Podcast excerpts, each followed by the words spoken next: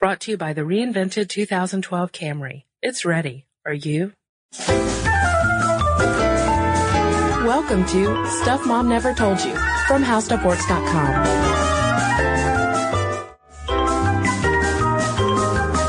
Hey, and welcome to the podcast. This is Molly. And I'm Kristen. And Kristen, today we're going to talk about happiness, so I want you to stay in a good mood, but I do have a small confession to make to you. Okay. Sometimes when I am in the vicinity of your home, which I know where it is, but I won't say on the podcast. Thank you, Molly. I'm compelled to like rob it. To like rob it? to rob your house. There's one thing that I would want to take from your house if I could. I think I know what that is, Molly, because the last time you were at my house, you tried to steal it. Yeah. Um, it's this yearbook picture of Kristen. and It's the most adorable photo ever. Because I was an adorable child. Uh, but she's, was it third grade? no, Molly, that was, I think that was, uh, um, K4. Oh, okay, so she's around that age. She's young and cute, and she's just got the biggest grin you could possibly imagine. Yeah, I, I was really proud of myself uh, at that phase because I just lost both my front teeth, and I had a rockin' mullet. Yeah, and I was wearing my favorite uh, t-shirt dress that my mom had made me with a matching bow, and that picture was taken right after playtime as well. So I I was just as happy as could be. You're ready to go. Yeah. It's it's the kind of photo that I would want to like try and sell to an, a photo agency because they could use it as the stereotypical happy child. Whereas my yearbook photos, the smile's a little bit more forced. I'm usually caught off guard by the photographer. It's it doesn't capture my true happy essence. Well, Molly, um, researchers have been doing a lot of investigation into how much your smile reflects authentic happiness. Did you I know? Because uh, right now the science of happiness is exploding. It started back in the 1990s with a guy named Martin Seligman, who is the former president of the American Psychological Association. And he decided that instead of figuring out why people become depressed and looking so much at these negative emotions, why not find out more about happiness and what makes us happy and what are the, what are the characteristics shared among the happiest people? So we have this new branch, relatively new branch of psychology called positive psychology that really focuses on the science of happiness. Um, and they pay a lot of attention to smiles. You've run across some of these studies, right, Molly? Yeah, I found this study recently about, you know, they, they basically go back to these yearbooks. They're going to go back and look at adorable little Kristen and semi for smiling little Molly and they might look at us in like 20 years and see if we're still married. They're saying that, you know, your marriage can predict your, I mean, your smile can predict your marital success uh, which is a lot of weight to put on like a five year old child. I really hope one day to say to my kid, better smile or you're getting divorced. That's life lesson there, Molly, that you, will impart to your children. Um, yeah, speaking of the, these smile studies, there was, uh, there was one that I found that tracked 141 high school seniors into middle age. And I think these were all, uh, female students and they characterized the smiles in the photographs as either Duchenne smiles, which are caused by more muscle contractions and reflect authentic joy, supposedly. Like Kristen's photo. Like my photo. I was just a Duchenne child.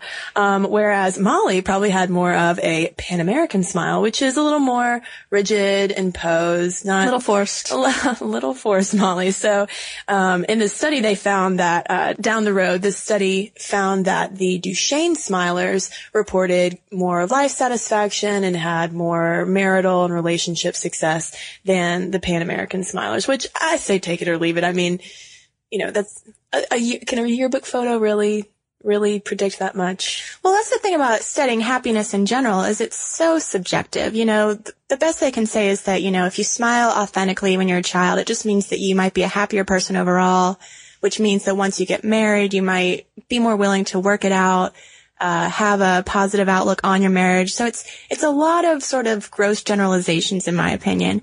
But you can't deny that everyone's studying happiness who can get a grant to do so. Mm-hmm. They're studying whether certain cultures are happier, whether you know certain ages are happier, and of course this comes down to one of the biggest differences of all, and that's why we're going to discuss it today are men or women happier? Mm-hmm. And uh, there were a lot of large scale happiness studies that have been going on, like you mentioned, global studies. Uh, for instance, um, there's this thing called the, uh, I think it's the World Happiness Map that has mapped out the happiest places in the world. Denmark is, is number one. I, I don't know why, but they are. So maybe I'm to go to Denmark for my next vacation. Um, and they've broken down these, all this data into, uh, male and female trends. And overall, in a lot of these large scale surveys, as a group, women come out on top a little bit. A little bit more happy. Bit. Yeah. Um, and this is based on uh, the Pew Global Attitudes Project that surveyed 38,000 men and women across 44 countries and the Nielsen Happiness Survey that was conducted in 51 countries. But Molly, once we start breaking those groups down into different age groups and different nationalities, some differences do emerge, correct?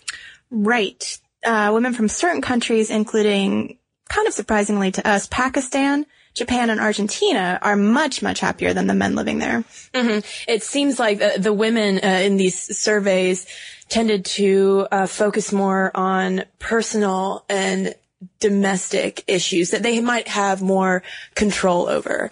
Right, where they're saying the men are just burdened by the weight of the world. And right. they look out and there's, you know, there are wars, there's a recession, and that weighs more heavily on the men, whereas women are just worried about grocery shopping.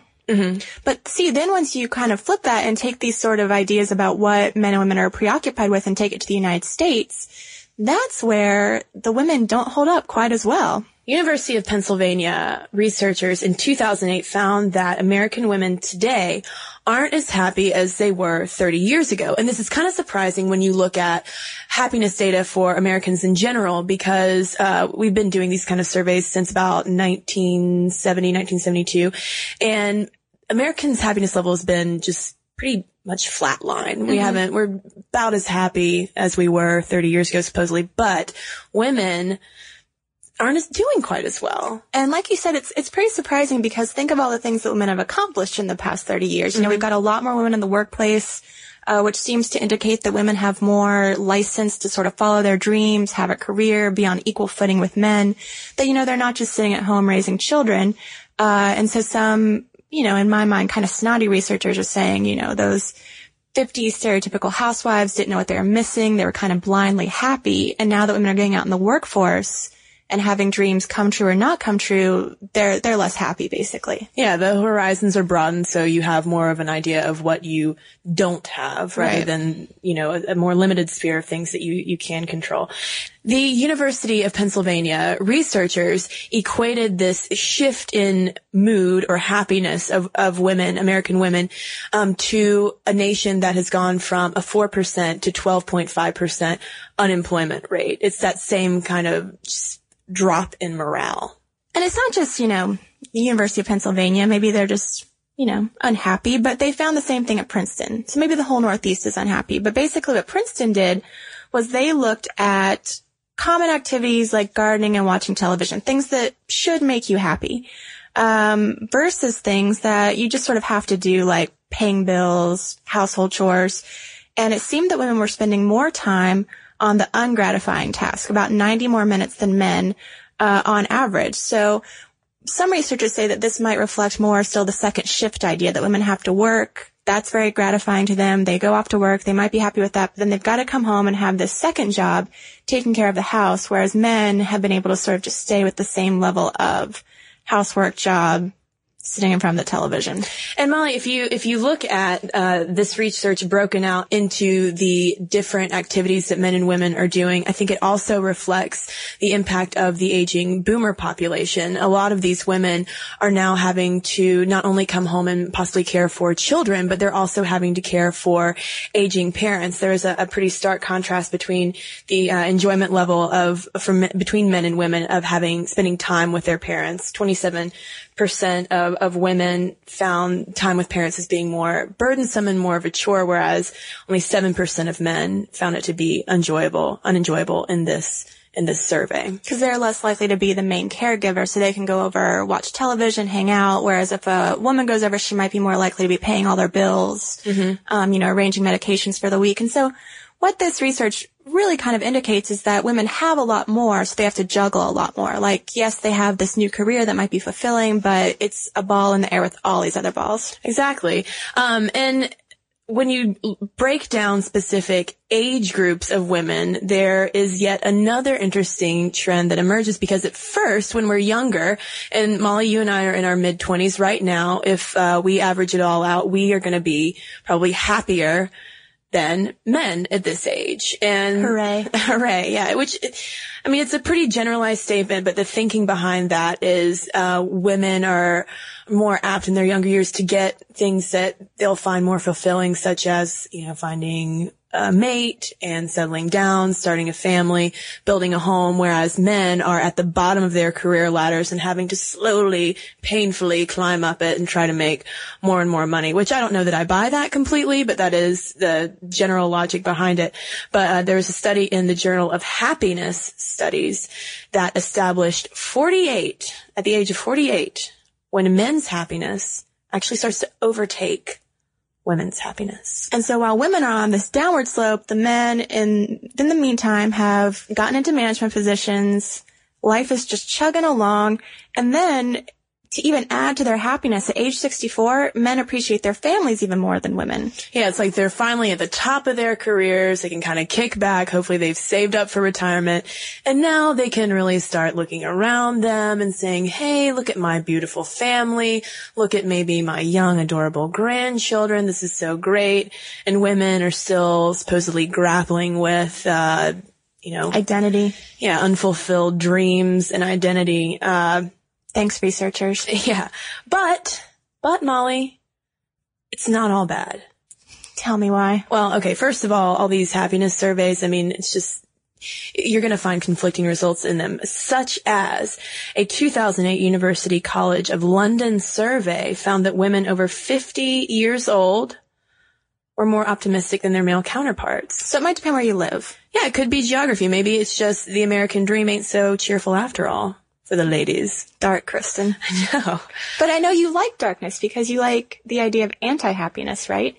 I do a little bit. There's th- this whole idea of posi- positive psychology and searching for the new science of happiness has kind of been overblown so much that there's now this kind of backlash of anti-happiness literature that's coming out that's saying, hey, okay, we all want to be happy and that's fine, well and good, but let's not forget that uh, sometimes the best times in life are met because you've overcome a struggle. Mm-hmm. Like there can be definite value in having to overcome hardships in life that make things really worth living and really genuinely joyful. Right.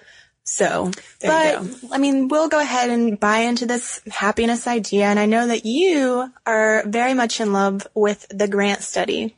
Yeah, there's this, uh, awesome study. And yes, I just said awesome study. Um, it's a 72 year study that's taken place at Harvard University that tracked over 200 male students since they were freshmen at Harvard. And now, I mean, a lot of these guys have actually gone and they've died. A lot of them are, you know, in old age in their 80s.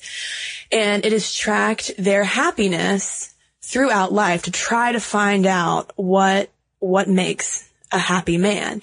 And one of the biggest findings that's come out of this research, because, you know, these are Harvard graduates. They had, some of them didn't all, all have, you know, uh, wealthy upbringings, but they, leaving Harvard, you would think that they were all kind of on this equal footing to succeed at, at the end of the day, 72 years later, the biggest finding from the study is that it's not social aptitude or intelligence or social class that leads to happy aging relationships, Molly. Relationships matter more than anything else. And this is something that I've seen in uh, all of these happiness articles that have come out. At the end of the day, the the biggest predictor of happiness isn't male or female or smart or unintelligent or what have you. It's the social networks that you build. It's when things go wrong, are you going to have a network there to help you recover? Sounds good. So if I could sum up everything I've learned so far in this podcast, you need to smile big for your yearbook photo. And then when you order the prints, you give them to as many people as possible to start building your social networks, right? There you go. And pass your yearbook around to get them to sign them. So you build, yeah, make more friends. And Molly, we do have one more silver lining for all of this happiness research. But By and large, when we get older, people are just happy. People, older people male or female, are happier than younger people. And that's because, you know, despite maybe unfulfilled career dreams or hardships along the way, hopefully by the time we're in our 70s, we can sit back and look at all the things that have happened and say, well, I made it this far. That's something to be happy about. And if all else fails, just look at cute pictures of kittens on the internet. Kittens. That's happy. That's very happy. Hey, you know what makes me happy? Talking at the same time. Um, listener mail. Listener yep. mail is very happy making. Yeah, uh, listener mail, well, nice listener mail at least, makes Molly and me happier than uh, a lot of other things at work, it seems. So, let's read some mail. So, uh, first mail I wanted to read came as a response to our Is Roller Derby Sport or Spectacle podcast. Uh, it's from Monica, who writes, Thanks so much for doing an episode on roller derby and explaining what the current sport is like today. Um, people still have so many misconceptions as to what derby is, and she thinks that we are correct when we said it is sport and spectacle. She says it's insanely hard work, it's athletic, it's sexy, it's empowering. And then Kristen, special message to you, since you were talking about your roller derby dreams, she told you don't give up on skating. Monica just started skating for the first time last November. She was all over the rink falling and being laughed by five-year-olds, and she assumed she was crazy for even trying. But just a couple months later, she's a skater. She can pick it up. So do not give up. I, I would say if you want to see Kristen on roller derby, let's write in. Let's make it a write-in campaign. Thank you, Monica, for those encouraging words. We had another uh, former roller girl, Roxilla Rampage of the Jet City Roller Girls, write in, and she said, I've listened to your podcast about roller derby, and one important thing that was not mentioned was the amount of time that these women dedicate to the sport. As a former roller girl, I would spend a minimum of six hours each week for practice and or bouts, and that was at the low end of time dedicated to the sport. This is not the type of hobby for people who are just looking to be a weekend warrior. And I will say that when I talked to Tanya Hyde with the Atlanta Roller Girls, that was one thing we talked about was that girls are out there skating probably five times a week. So I mean, and that, I'm sure that's at least six hours. So these these women are always out there skating, getting better, and then competing in bouts. So something for you to keep in mind, Kristen. Yes, time management. And then one last email. We do not have uh, this person's name, but we loved the email.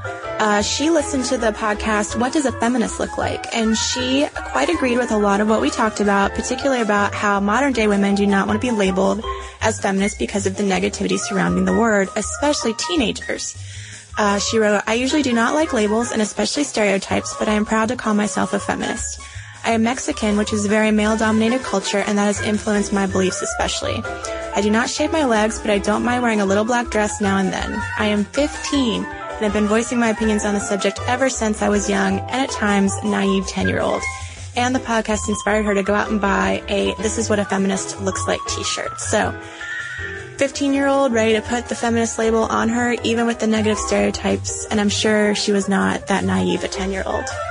Yes. Sounds very mature. Yeah. Awesome. So if you guys want to write us, we've got an email address. It's momstuff at howstuffworks.com. And if you want to read more about happiness and how to get happy, you should head on over to howstuffworks.com. For more on this and thousands of other topics, visit howstuffworks.com. Want more How Stuff Works? Check out our blogs on the howstuffworks.com homepage. Brought to you by the reinvented 2012 Camry. It's ready. Are you?